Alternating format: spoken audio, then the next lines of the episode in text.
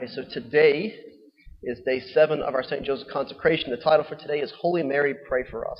So the readings today are all about, uh, like Joseph's role, particularly um, as the protector and the guardian of Mary. Uh, what what does Joseph look like uh, in all aspects uh, compared to Mary?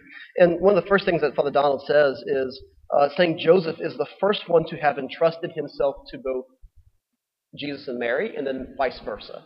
That Jesus and Mary were the first ones to entrust themselves to Saint Joseph.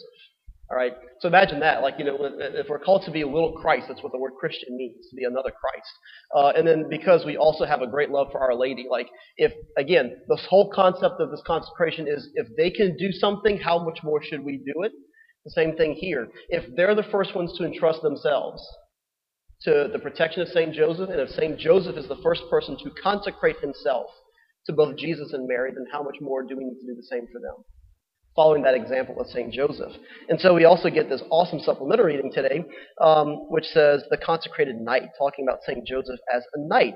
And he it kind of uses this like medieval language of, of what he did. And, um, and, and Donald says that, and we hear this through all the Marian consecrations, that the quickest way to the king, if, if, if Christ is the king, the quickest way to the king was through the queen. All right. Many ways, the king is is is kind of occupied with with the things of the kingdom. But if you go to the queen, she always has the ear of the king. She's always able to present things and prune our requests, make them as presentable as possible. That's what Mary does. But Joseph points to them. Joseph entrusts himself to them as well.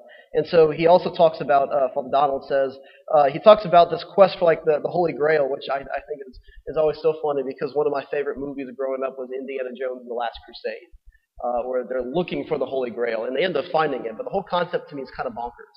Um, and that's a very popular legend in the, uh, the medieval period. Um, was knights would try to travel to the Holy Land looking for the Holy Grail, for the, the cup that Christ used at the Last Supper, uh, and supposedly the cup that caught his blood at the Last Supper, which uh, not the Last Supper, at the crucifixion, which I'm not too sure about that legend and how accurate that is. Um, but it's funny because in that whole movie, like they're missing the point, and the knights miss the point here. That's what Father Donald says. As noble of a quest as that might be, it's completely unnecessary. Um, because in the movie, like what you what you see them do is they find the Grail, and and then like okay, well supposedly the legend is if you drink from the Grail that you have everlasting life. So what? You just drink anything from it? Like there's like a little pool of water that they just like fill with water and drink from it. Like okay, so what? What does the cup itself have to do to give life? The whole point is that it's not the cup itself; it's what's in the cup. Uh, and that's why they're missing the point. That they didn't have to go on this quest to find the cup that actually was used at the Last Supper, whereas the chalice that contains the blood of Christ is the grail that's used for every single Mass. That's what's so important. It's not the cup itself, but what's inside. And so, um, in a way, Joseph was the protector of the new grail, or we could say the original grail, which is Mary. That, you know, Father Donald says Mary's the one who carried Jesus. Mary is both the monstrance and the chalice. Because she carried at one time the body, blood, soul, and divinity of Christ inside herself. And so think of what happens with, you know, here at Mass when we have the chalice on the altar, that the bread and the wine themselves, while each symbolizing one of the other species, so like the bread symbolizes um, the body and, the, and, the, and the, the, the chalice symbolizes the blood, each one contains the fullness of the reality. So the bread contains the body, blood, soul, and divinity.